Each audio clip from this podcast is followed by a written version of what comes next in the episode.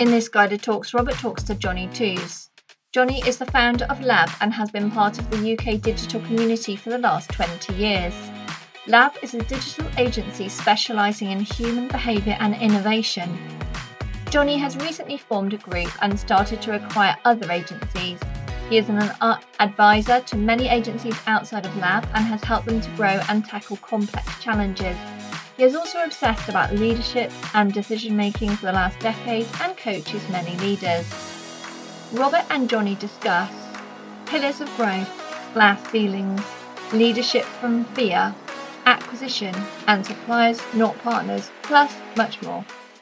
And hello, and welcome to the Guided Talks. And today I am absolutely delighted to have a, a, real proper legend in his own lifetime, which is Johnny Tooze from Lab, and he's one of these guys that you you go to breakfast and people say, "Oh, I saw I saw Johnny, and he he said that, and he said that, and he said that." So it's absolutely great to have you on board for this interview.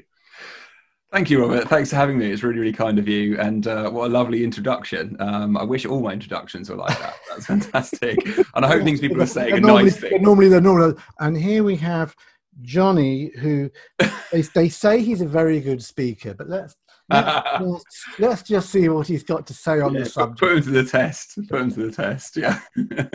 you do well. You do kind of get those as you go on stage. I'm sure some people say he's very good. I'm not sure, but let's see. Let's yeah. see interesting or not. So, uh, without further ado, why don't you just give us a brief intro to the many facets of of what you do? Sure. Um, so uh, I'm uh, Johnny Tooze. I'm uh, 39 years old, so uh, getting on a bit in the agency world. um, uh, I, um, uh, yeah, father of three kids and a, an amazing, loving wife who's very supportive of my ventures over the last 20 years in digital. Um, I I started Lab 17 years ago, um, which is a digital agency, um, from a bedroom, and that has grown to quite a well-known agency in the UK um, and it's going on further now of, of, doing other things, which I'm sure we'll talk about later. Uh, I've been involved in digital since I was uh, a kid, um, so uh, programming on a ZX Spectrum 128K. Um, that was my first uh, first computer that I actually coded on, uh, and, and learned to program quite early on. Um, so I left school at 17, moved out of home, and uh, and then really started businesses. So various businesses over the years. I've had some amazing mentors. Um, 17 was my first business, uh, which was promoting economic investment in third world countries with a professor of university, uh, Surrey, uh, a professor at Surrey University. Um, and uh, that ended quite abruptly. I won't go into why, but um, uh, actually I will. He was uh, he was shot and killed actually for his anti-corruption work in uh, Malawi, uh, which was quite an interesting start to my business business venture.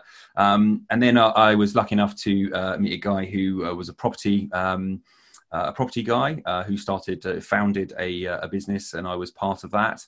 Um, and he was a guy called Dermot Vascour, and he was, was, an absolutely brilliant guy. Um, taught me a huge amount about business. Um, and uh, and so I did a couple of interesting businesses really early on in my career. And at 18 years old, I was uh, in a boardroom pitching to seven, a table of 17 venture capitalists. Um, so I kind of got schooled really quickly in terms of how the world worked uh, in in business and everything else. And then um, uh, I worked in a digital agency myself. Um, at the same time, started my own agency, uh, and then I was lucky enough to get a, a role, uh, a digital role at Panasonic um, uh, over in Thatcham when they when they used to build mobile phones in the mobile division. Um, and this was a long time ago, so you know the iPhone had just been released in that kind of uh, era. So, uh, you know, WAP was still there. Um, you know, so it was kind of like early days of mobile, but I was in a content team and web services team, so it was all digital focused. And uh, I mean, perfect uh, timing to have a, a, really deep understanding of mobile as it became so, you know, it was just on the, very cusp of its growth curve. Um, I was offered a role uh, at, um, in Panasonic Europe to run digital. This is when I was 20. Um, uh, to yeah, to have a half million euro budget and actually run um, uh, the digital operation under uh, the CMO at the time, a guy called Super Powell, who was absolutely brilliant. Um, and, and, and Panasonic were, were flying in a digital space at that, at that time. So it was great to be close to a very, very large brand or be part of a large brand. Um, uh, uh, doing digital brilliantly. But uh, they had twice as many visitors as any other competitor uh, in in, uh, in, Europe. It was incredible. So some really great times there. But I was offered this role. It was based over in Germany. Um, and I was already making more money out of my agency that I'd already started. So I kind of made it, it was amazing, but it gave me the confidence to say, look, I know what I'm doing in digital here. I've got a mobile background, I've got the, the digital background. I've been offered this amazing role um, and decided to go down the agency route. Um, at the same time, Panasonic pulled out of mobile in Europe. So all of my friends that I'd made there went off to Vodafone, Motorola, Orange, you name it. Um, and uh, I had my first clients as a result. So um, it was a, a, nice way to start an agency. Um, uh, and uh, and Lab kind of has grown from there, really. Are you, are, um, you a, are you an agency person who runs a business, or are you a business person who runs an agency? It's a difficult one to answer, actually. Um, I, I, love business. Um, I, have always wanted to be an entrepreneur since I could remember. Um, I love the whole concept of starting something amazing and uh, and doing something different in the world. Um, I've always wanted to do things differently. That's been my core focus of life. Really, is uh, there's a better way. Um, and so I am quite disruptive naturally, um, and uh, I think um, you know, I, I love the agency world um, uh, uh, for, for a number of reasons. And this is why I'm still here sort of 20 years later after working um, uh, in, in this space, especially in digital as well, um, is because I do love the opportunities that it brings. I love the fact that I get to speak to a range of completely different businesses and industries. Um, I've learned so many different skills, both sort of technically how the how the, the world works, um, but also around marketing and communication, around creativity, around consulting and boardrooms, around culture, people. Um, you know, there's there's sort of leadership. I've obsessed about leadership for the last 15 years.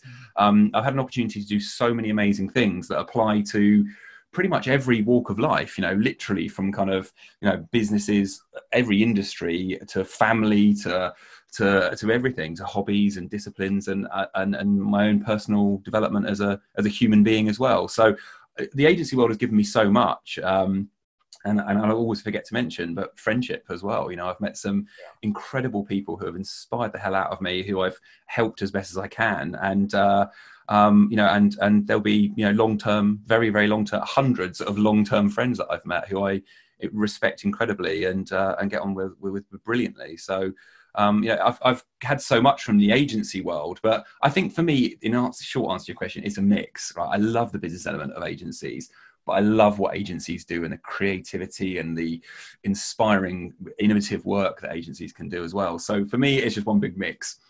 Okay, so why why do you think that um, agencies get stuck. I mean, there are, there are these clear stick points at about five or six and about 15 or 20 and about 25 people.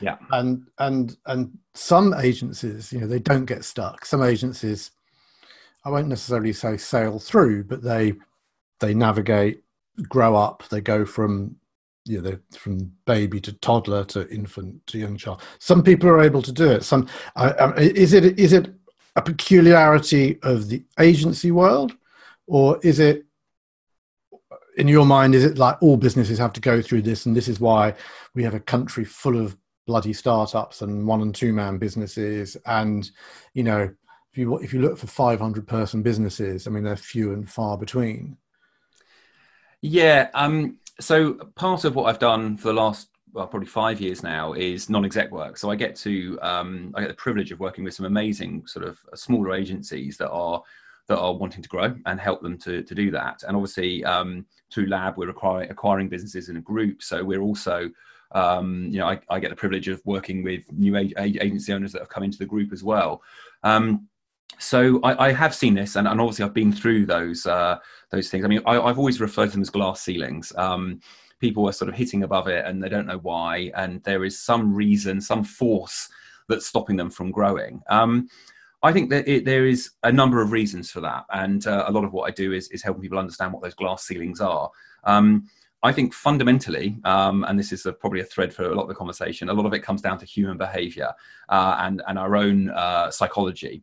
Um, there are many, many glass ceilings that are created uh, by our own sort of needs and fears. So I see some people who are so desperate to grow um, that they miss the basics and um, they just live in a in a sort of I'd say a vision, but it's not. It's a hallucination, um, uh, and and expect things to kind of happen around them, which they need to understand that actually there's some some legwork to do to actually get to that point, and you can't just have a vision without a roadmap and steps. So um, there's there's there's that. Um, there's also people that. Um, uh, and in fact, this is the majority of small agencies as well, or small businesses in general. But uh, I would say actually they um, they listen to the doctrine of growth um, and uh, they they think for some reason that um, you are not a successful business unless you're growing right. and and they and they are because of that doctrine they fear um, a lack of growth or even shrinking right a lot of people fear that thinking that you know if unless you're on the way up you're on the way down uh, it's not true. Uh, and actually, the majority of people, and I, I, believe personally,